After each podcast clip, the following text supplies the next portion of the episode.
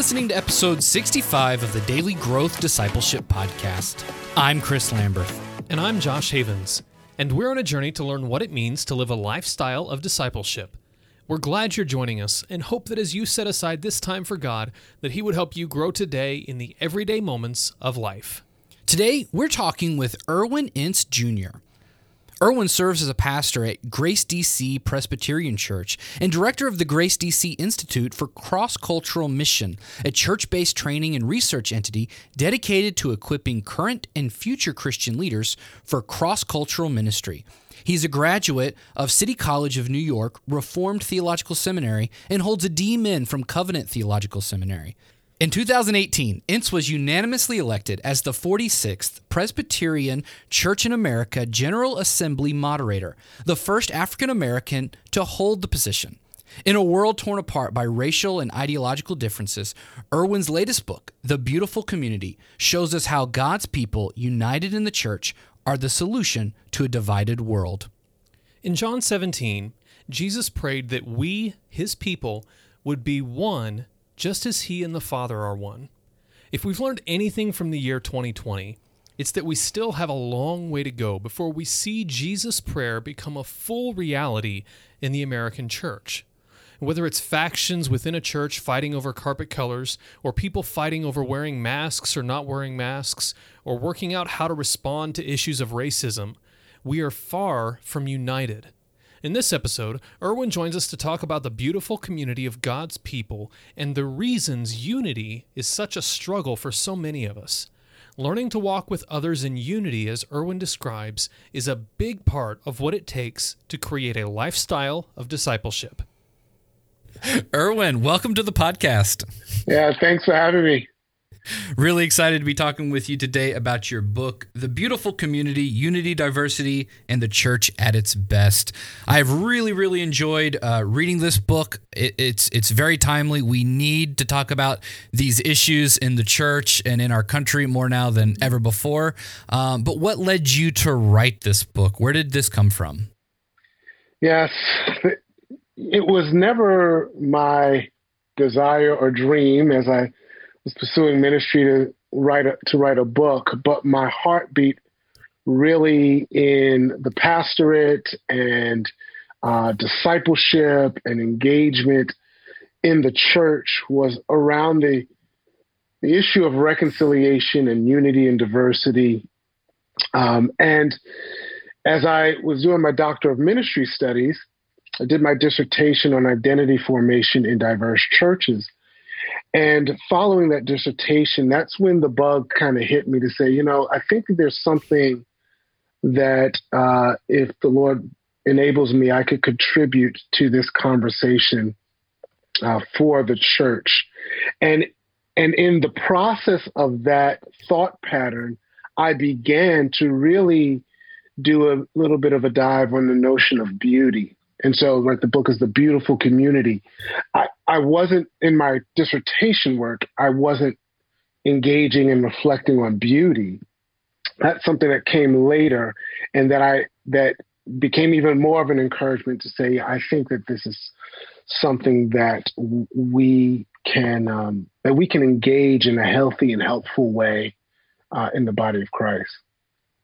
Yeah, and I really enjoy that about the book. it, it it surprised me. It probably shouldn't have surprised me, um, given given the title. But um, you know, like that is the biblical uh, theological theme that is drawn throughout it is that yeah. idea of beauty. And so I love the way that you set that up at the beginning. And then it, it really does. It sets the context for everything that you talk about mm-hmm. um, that we're really aiming for as the as a people of God, uh, you know, being created in, in his image and, you know, through the fall and every, all the different uh, eras. I don't want to get ahead of ourselves here.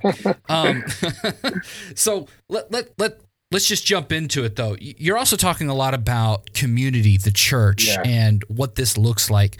Um, this might seem like a simple question, but let's. Uh, why do we need a church? Where does the mm. church come from? And uh, and maybe that'll set some of the context as we uh, we play out then how to deal with some of these issues of diversity and unity and disunity and all of that. Yes. Well, the, the church is certainly God's idea, not uh, not ours. It is it is an integral aspect of His commitment to His promise to renew the entire creation. And so in the in the story of scripture, when we have the fall of humanity into sin, the recovery out of sin, the renewal out of sin, the, uh, the coming back to intimacy with God and with one another has to be by God's promise and work. Right? We no longer are capable of doing it ourselves in our own strength. And matter of fact, wouldn't want to do it apart from God and his spirit taking that initiative. And so he promises, he promises reconciliation, he promises renewal. And so we see in the scriptures, particularly coming to fore in passages like uh, Colossians chapter 1, Ephesians chapter 1, where the Apostle Paul says things like that, that in Christ, God was reconciling all things to himself, things in heaven and things on earth. And then he says to the Colossians, and you who are once alienated and hostile in mind, he has reconciled together in his body, right? And so mm-hmm. he's in the church, which the Apostle Paul will say in Timothy is a pillar and a buttress of the truth. So we need the church in this particular way. Let's just talk about um, as a testimony or a witness to the world that it is the evidence to the world in a very real sense that God is committed to his plan mm-hmm. of salvation and redemption and renewal and reconciliation. The church is necessary, not just capital C, but in our congregations, in our local communities and, and places. Yeah, in fact, you make you make that point, and I just I, I, just read it to Josh actually. I was just getting ready to reference that, yeah, because uh, you, you say right, like one of the best witnesses that we can present to the world of Christ is not necessarily to do the miraculous miracles and all of that mm. stuff, but it's it's just simply to be yes. the unified body of Christ. That's right. That's right. That's right. Um, yeah, and so that is a that is a beautiful thing. The mm-hmm. problem is though, we don't seem to be doing that all that well.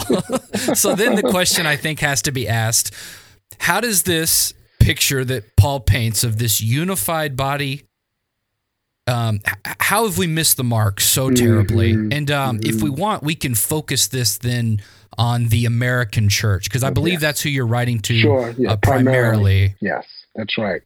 So and, where's the American church gone so wrong with this? Yeah, and, and let me let me uh, jump into this question. I'm not trying to be a politician, like answering the question that I want to answer, not the one you asked. But I, but I will come at it through this that that even Paul gets that from Jesus, right? So mm-hmm. so that that in particular places like John chapter 17 in Jesus' high priestly prayer, where he prays to the Father for the unity of his people, right? That we may be one even as he is one. And he says, so that the world may know that you sent me. Mm-hmm. So Jesus says, this is the evidence to the world that I'm real, the unity of my people. Right? Yeah. And so, uh, and so one of the, this is one of the, I think there's a tragedy and then there's also the evidence of the power of God. here's what I mean I'm talking about in the context of the church in the United States. The tragedy is that the, that the church, in particular in the United States, the majority white church, refused to live out this reality in the scriptures. And it was it was not simply complicit passively, but by and large actively engaged in promoting the maintaining of uh, of disunity, of of polarization along, particularly along the uh, racial lines, creating theo- theological reasons why the races should be separated, why the, the, the white race, quote unquote, was superior to the the black race, right? Th- that that they there was an intentionality there, and we don't have time to go through all of the historic examples of how that manifested itself. Um, but there's a there's a there's also beauty here as well, because again we we cannot throw God off of His promise and plan. Mm-hmm. He was going to have a people for himself. yeah. Mm-hmm. And so even the reality of a majority black church in the United States of America is a demonstration that God is always going to have a witness, that his his spirit is always going to work. And so and so there's been this these deep seated roots in the American context where where there was intentional segregation and separation of peoples in the church right? Much to our shame. And the thing is it is not something that that oh it's just kind of went away after the civil war or after Reconstruction and um, and Jim Crow and the civil rights. I mean, you can still find people, you know, into the 60s and 70s and beyond, making a case. There were fewer voices trying to make this case, but still people making a case based on that those same theological fallacies of why the, the races should be separated, even in Jesus Christ. Um, and so that's a, that's a right. That's that's that's an area of lament, confession, repentance as an aspect of moving forward into greater unity. Yeah. Yeah. And so let, I, I do, I really want to explore this. Um, we've talked about race on the podcast a couple times before. Um, this is going to be, I think, a little bit of a, a, unique perspective, though. So I'm really excited to, to dig in. Um, I would like to, uh, give a, a, reference or resource if people are curious um, on the uh, to dive a little deeper into the historicity of how racism has yeah. played itself out in the church in America. Uh, Jemar Tisby has a right. great mm-hmm. um, series on Amazon Prime that you can uh, call "The Color of Compromise." He's also written a book. Um, right. Um, I haven't read it yet, but I've heard great things. Um, but the the the docu series is is excellent to yeah. detail some of these things. Very hard to watch too. Yes, absolutely. Um, it, it is. You're right. There's a lot of shame. There's a lot of, uh, um, you know, guilt associated around this topic. And um, so, but you're right. God will see his church be you know the bride no matter That's what right. we do um, i love the story i always think of the story of of abraham you know it's really hard to come up with a guy that can you know try to stand in God's way more than what Abraham did right. to subvert the promise, That's and, right. uh, and God will still have His way. That's um, right. So the question has to be asked: if if so we've got a majority white church over here, majority black church over here, and and you know all the other races and ethnicities sort of uh, mm-hmm. mixed in here as well. But we can talk about with the two main categories right now. Is the goal to create a beautiful community to somehow combine these things mm. to become uh, multiracial communities? Uh, what is the goal that we are yeah. that we should be striving towards?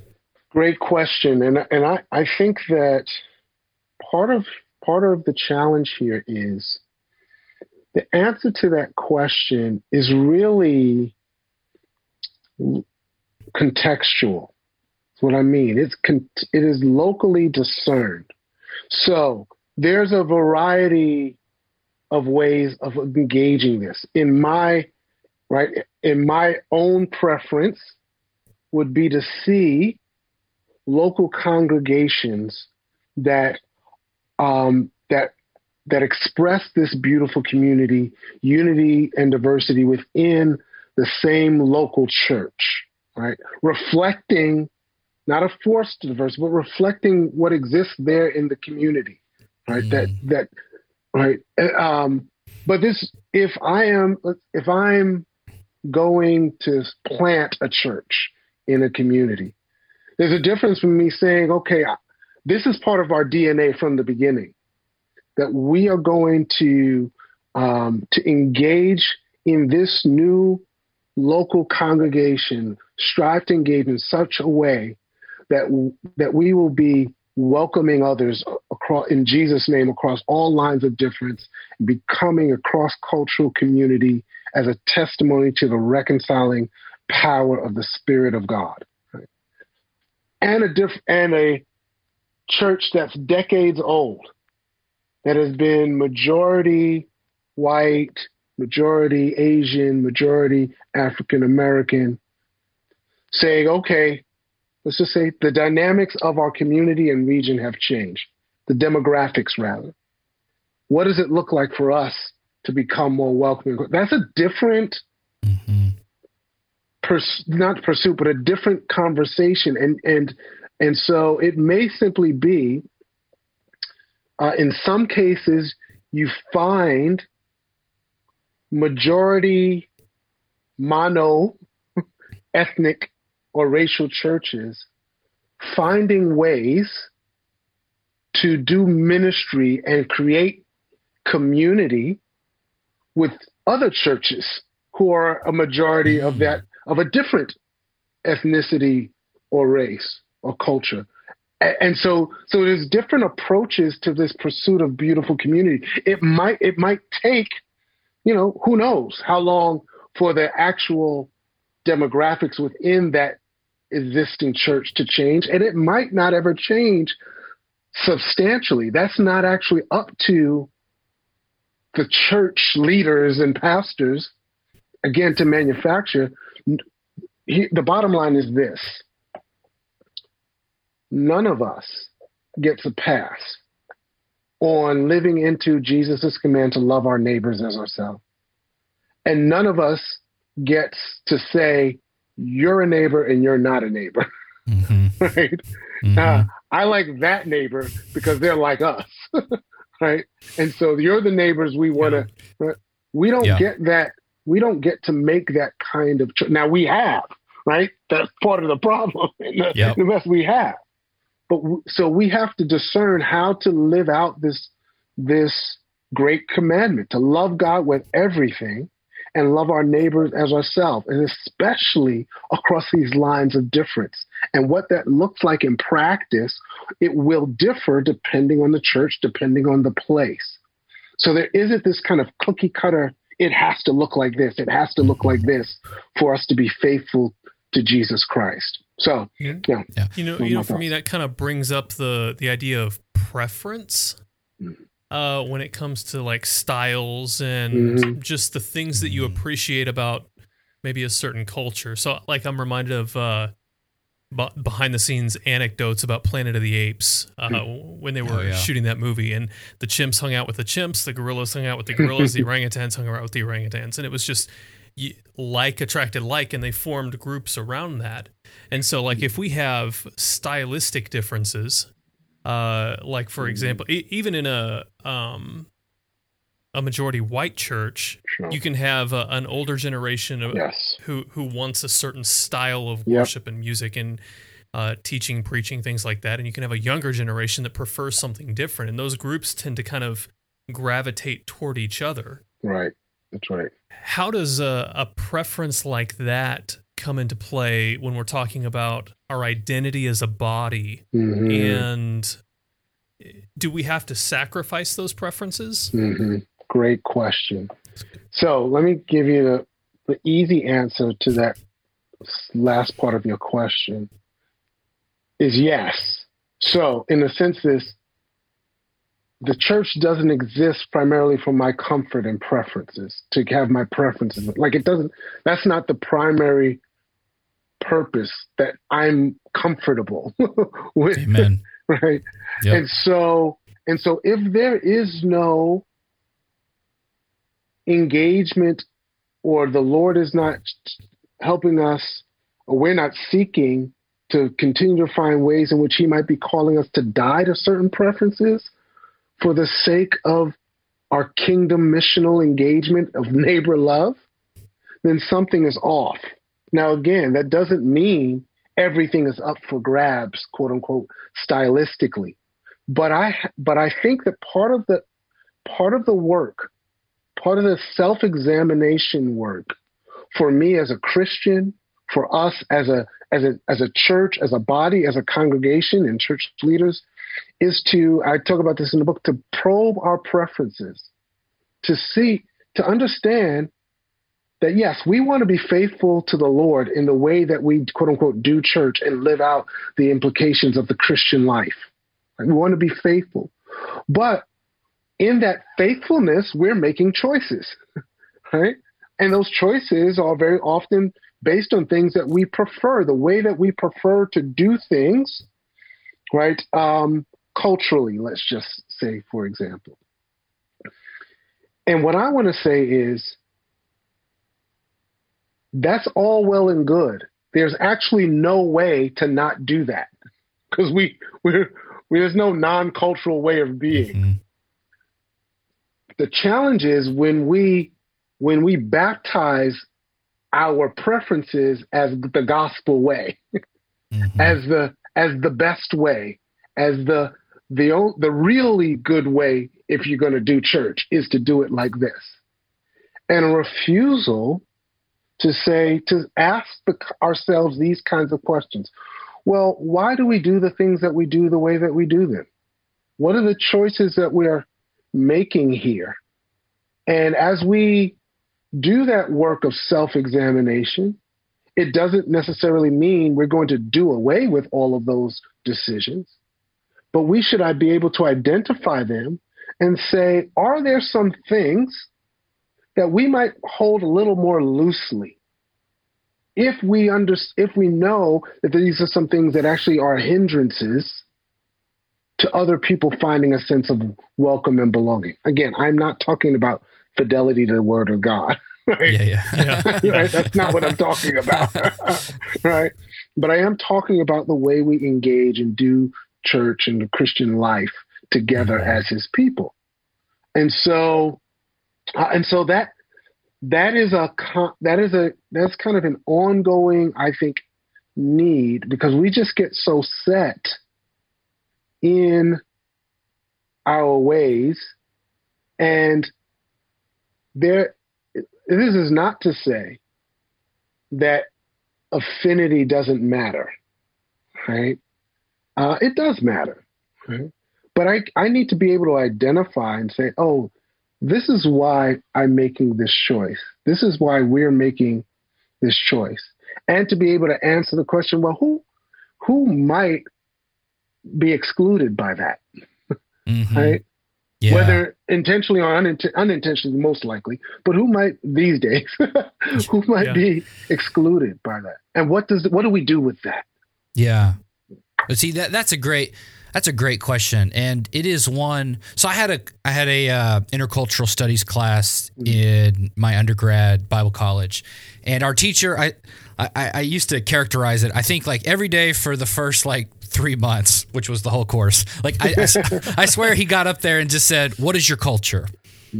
What is your right. call? He just constantly, and I, am not gonna lie. By about three weeks in, I was really sick of that class. I'm like, I'm tired of hearing this guy just ask the same question over and over again. But by the end of it, it really did start clicking. And as we did more exercises, that did allow us to look in and, and look at our culture. But I think you've just so well articulated that same idea of of asking what is it the things that I do normally that and how do those things affect everyone else? Yeah. I, I used to say it and you could feel free to push back on this if you think it's incorrect. I used to say something like like when you get saved or when you come to Christ, everything about you has to has to change in that you have to evaluate why you do the things that you do. Now, what you do may not change, but the reasons why you do them do. Yeah, That's right. And so, like, yeah, I think what you're saying right. is, as a community, that's as right. you're coming together and you're striving to work out your salvation together, we say, we, we put these things on the table to evaluate them to say, well, how is that going to affect those? Like, if we do this mm-hmm. kind of an outreach, are we ostracizing this group of people in our church or this group of mm-hmm. people uh, right. in our community? Right. Um, so, like, if you are a majority white church that has uh, you know, and then as the demographics of the area change, and you basically have a bunch of white people coming from the suburbs Mm-hmm. still into the church, and we're neglecting. This is the church I grew up in, neglecting Right, the uh, neighborhood around them. Right. Um, maybe we need to look at that to say we're missing an opportunity here. We're right. missing what God is, who God is drawing us to right around us. That's right. That's exactly right. Yeah, that's right. So- so, so yeah. I would say it this way. I like to. I characterize it like everything comes under the lordship of Jesus Christ. When I come to faith in Him, He becomes my Lord, and He's the one who's controlling the shots here, Mhm. right? And so this is true for the church as well. And what are what are the things that Jesus begins to prioritize for his pe- for his kingdom people?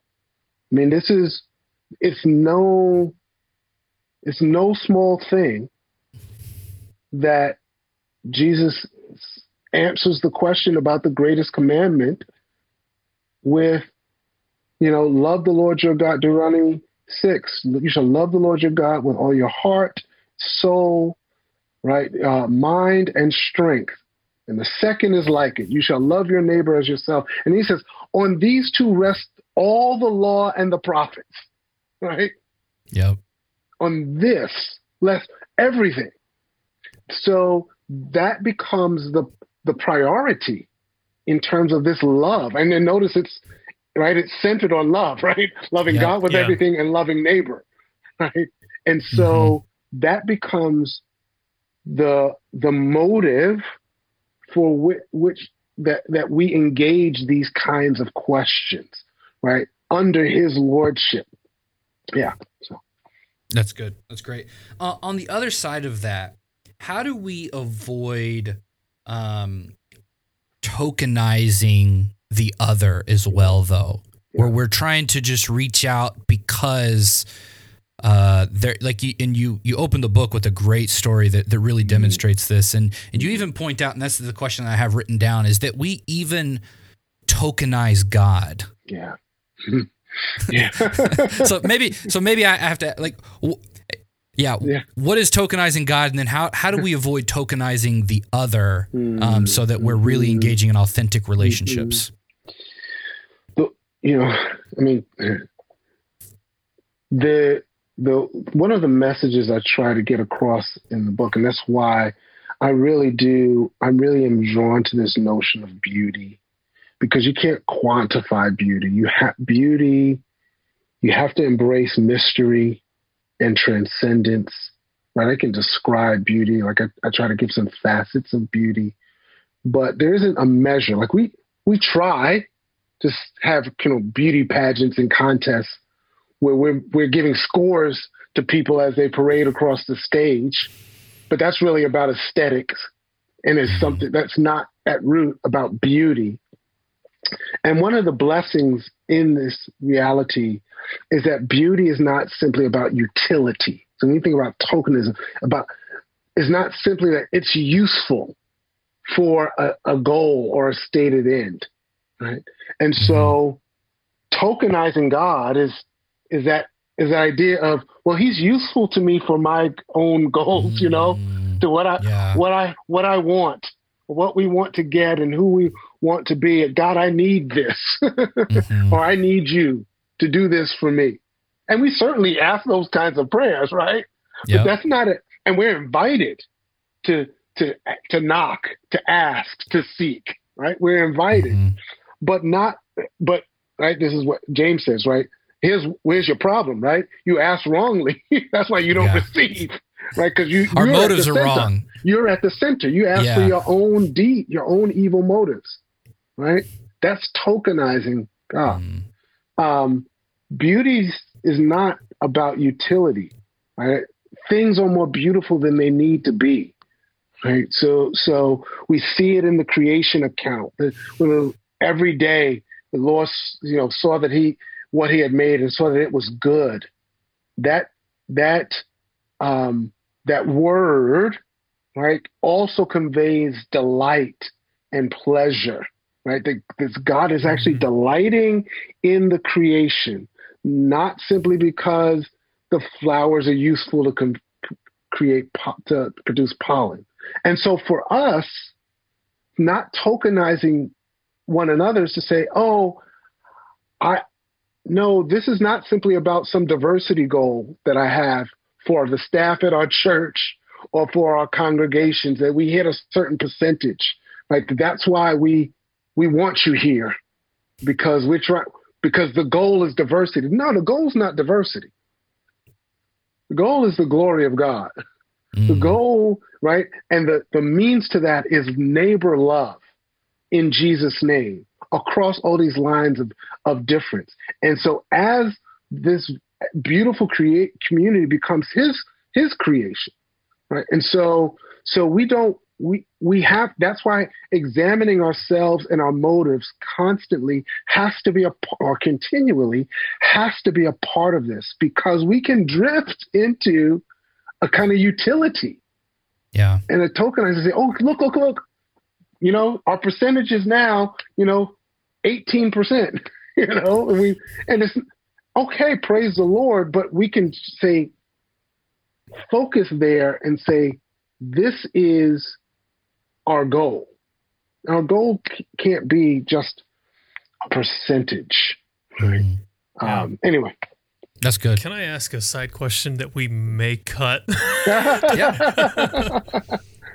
so, so I'm an ordained AG minister, and in our presbytery, uh, our we we've modified our constitution and bylaws over the last ten years to include a slot for an under 40 minister, a mm. female minister, mm. um, an African American. Uh, we've got other ethnic groups represented. And we've created those positions just so that we can have that representation mm. in our presbyteries on the, uh, at the mm. various levels. Um, are we are we tokenizing there? Uh. a great question. That's a good question. a great question. And my answer is not necessarily because I, so I'm not saying you, because we we do need to be thoughtful and saying what does this look like if the Lord is going to bless us to to grow into beautiful community what would it look like we would have this different diverse representation the the the the the the necessary part of the conversation then has to also be the why. Why why are we doing this? Or why do we desire this? And then how are we prepared or preparing for what the experience if the Lord does bless us in this way? what the experience of these diverse people will be among us. So, mm. for example, I, I, will be asked regularly in my own denomination, uh, saying, "Hey, you, you know, we're we want to hire a person of color, African American, other on staff. We really want to grow in this diversity, uh, and, and, we want to, uh, and so, and you know, our staff may be majority or even all white."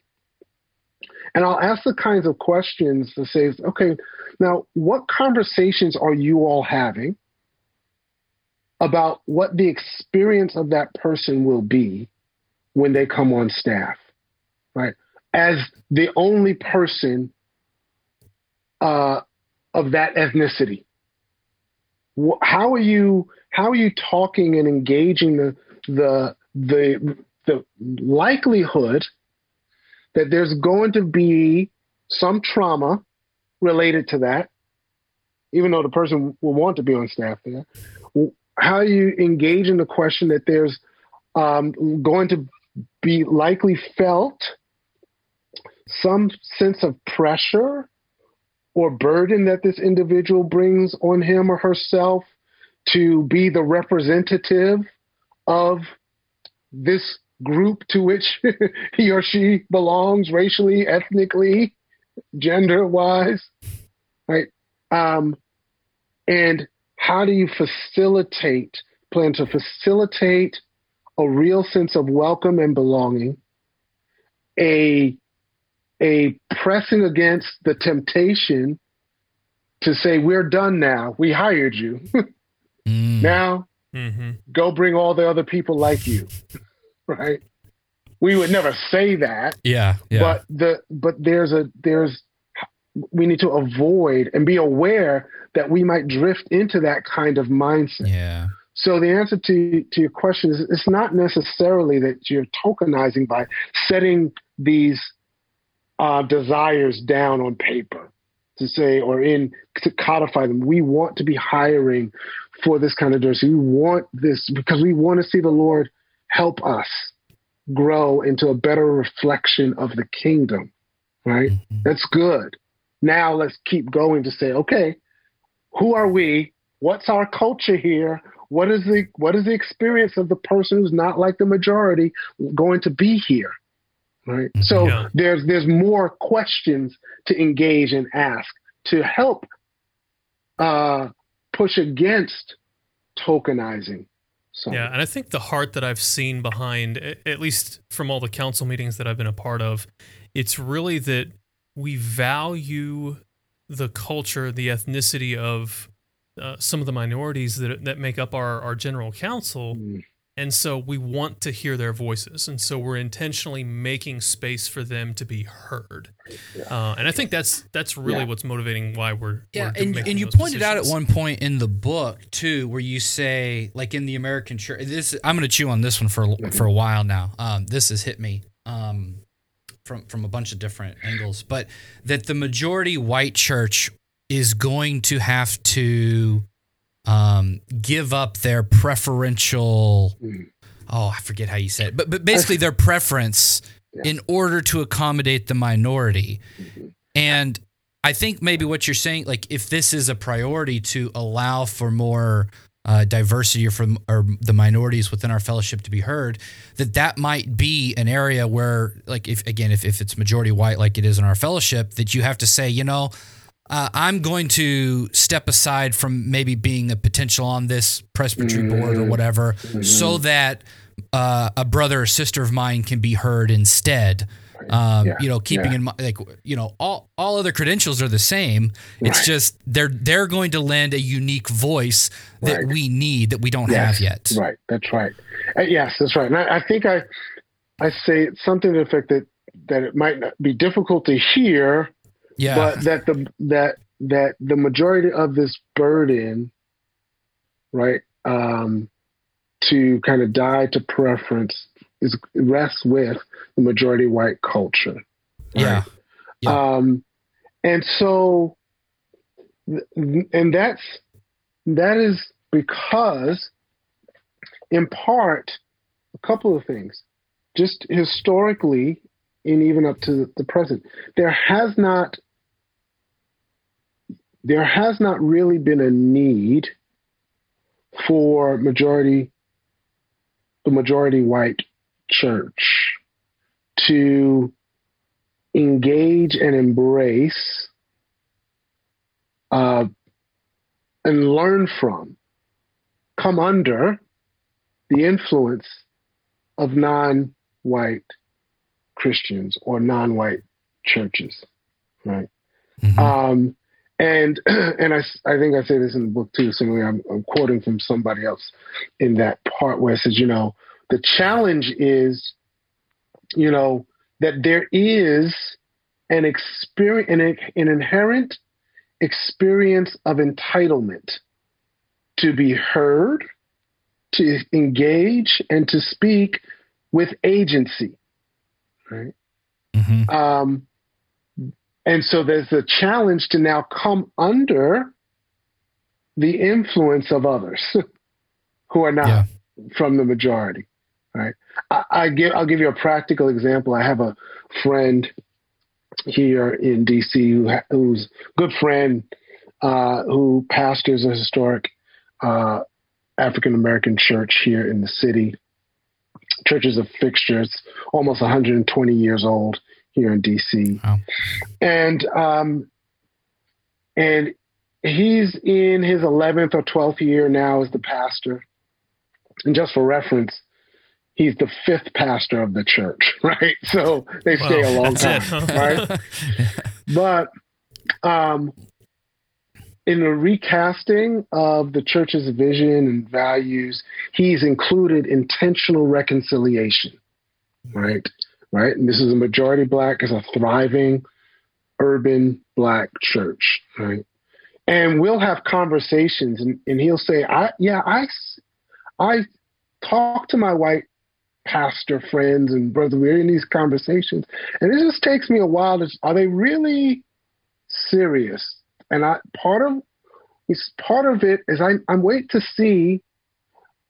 Um, are this are they willing to come to the table and not have to be the primary voice at the table, and mm-hmm. and have more of a listening and learning posture, right? Um, that or as is usually the case, kind of taking over and lead and leading the thing. So there's a there's a a, a cautiousness that you find, particularly among, you know, in generally speaking, the African American church context, right? This is, mm, I don't know, right? Can we trust that this is really going to be not simply equitable, but one in which there's real agency and there's a real willingness to learn and we're not looked at as you know um, are they a suspect a little theologically or right because they don't read the same theologians we read and that that kind of thing you know so you know that's one of the things i love most about your uh, uh, you know your perspective and your approach here that you're you're helping us understand is that it's always I, I think we as white people let me speak on behalf of all white people here for a second um, we take this stuff so for granted. And that's part of the point, right? Is that we just don't realize that it that we're in it. We're the fish swimming around in the water. We don't realize the water is there. Um, you know, I, I, didn't grow up with a racial identity. I, have never mm. given like until very recently, uh, or at least in adulthood, you know, gave any mind to my whiteness right. as as contributing. But I love these questions that you are that you've given us, right? That we're it's not just simply about trying to hit a diversity number, but it's really about asking those deeper questions of how how is my neighbor, my brother or my sister going to be affected by this decision you know? And, and it's not just that it's not just that surface. And so it's even like even in these conversations where we as leaders might get to come to the table um, again i would have never even thought something. I you know me in my ignorance, I, I could hmm. imagine coming to the table and doing the same thing. And uh, I, I, like to talk sometimes, and you know, we, we, run a podcast, and so and just uh, e- either maybe dominate the conversation with uh, with questions, or say, well, well, wait, well, the way I see it is, and you know, and and, and so that is we need to to adopt this posture of uh, and again, I even hesitate because I'm still, I really do want to figure out how to work this out. And I will be mm-hmm. chewing on this for a long time mm-hmm. of like, yeah. what does that look like to really, um, you know, uh, put myself in a position under uh, a mm-hmm. brother or sister of color to really learn from them. Yeah. David Swanson, we had on the podcast, okay. who talks about mm-hmm. this a mm-hmm. lot. You know, he said the same thing, right? Mm-hmm. Is like, how many white people have ever been served communion by a person of color mm-hmm. and, and like just to understand what that experience of yeah.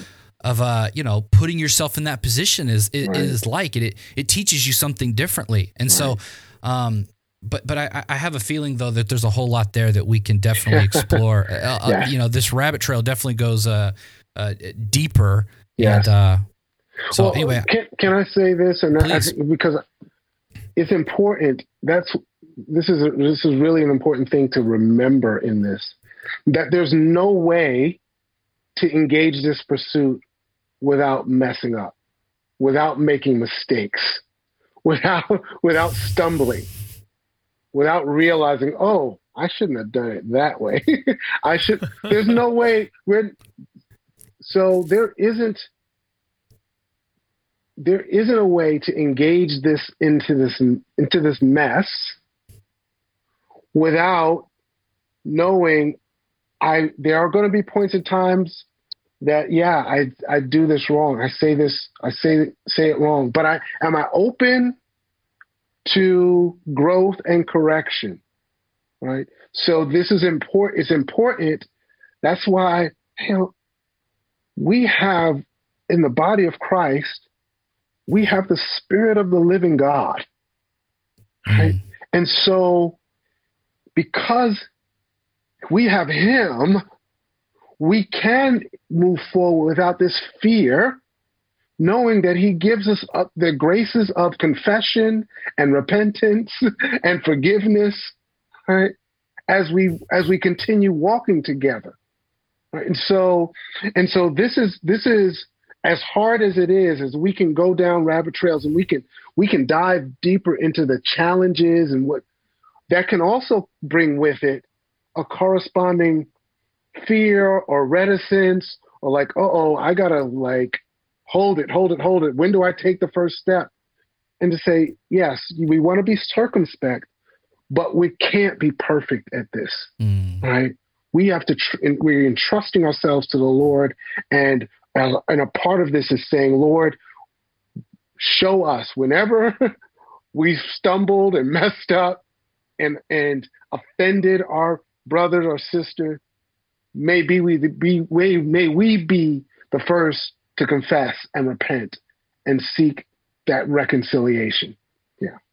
Amen. Well, for me, that goes back to what we were saying earlier, where the, we were talking about what Jesus said is the first and second commandments. We look so often for very uh, black and white rules that we can follow, things that yes. we can do in this order, this order, this order, yes. and we're looking for another law. Right. when really it's the principle behind the law, and then grace takes care of the rest. Yes. And so if if we walk this thing out in love and humility and grace, right. Uh, we don't necessarily have to worry about getting every little jot and tittle right as we go through this process. Yes, that's right. And uh, yeah, I love the way you said that. That's, that's great. Right. And I'm I'm reminded again, like, and you point this out in your book, we will be able to do that if our identity is firmly grounded in yeah. the person of Christ. Right. If we can recognize that we are this is a brother and sister in Christ sitting across the table. Right. We need grace. Right. you know, we need to give grace. That's right. And. Uh, we can do this together. That's right. That's right. Because my, my identity is in Him. So it's not the right. It's not the washing away of my ethnic identity, right? Um, but it is the centering of my identity in Jesus Christ, and we get to sell and celebrating even right, not just that mm-hmm. identity, but the but our diversity, because He made me, you know, He this ethnicity on purpose. Like it wasn't it wasn't an accident, right? Yeah, and yeah. so yeah. And so we want to be at a at a place where we're able to to rejoice in the creative genius of God as this mm-hmm. beautiful community, this unity and diversity, all right with Christ as the as the head, the center, the cornerstone, right? Yeah. Um, yeah. Yeah. Amen. Amen.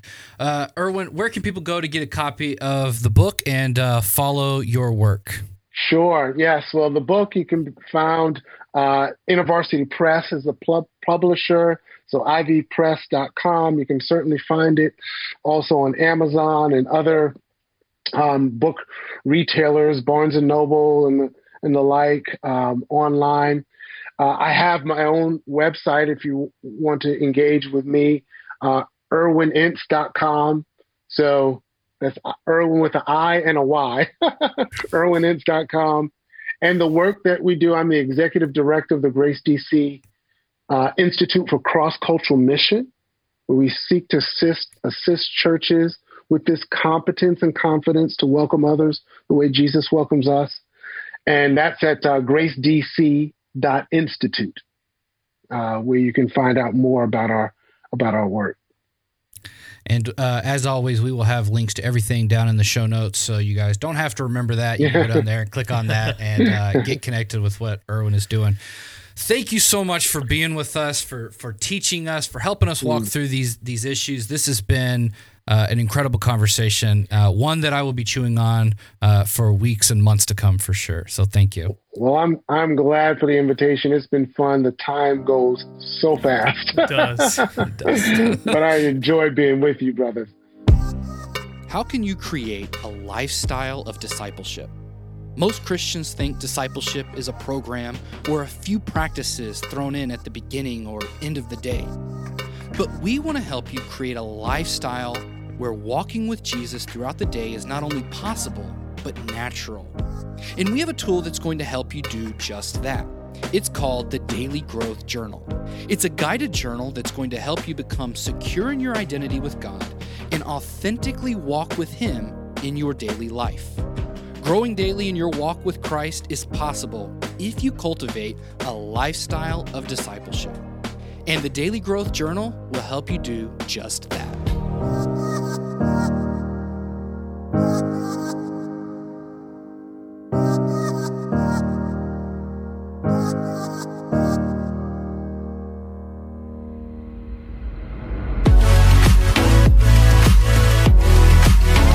Thanks for listening to this episode of the Daily Growth Discipleship Podcast. To find out more about Irwyn's work, check out irwynince.com.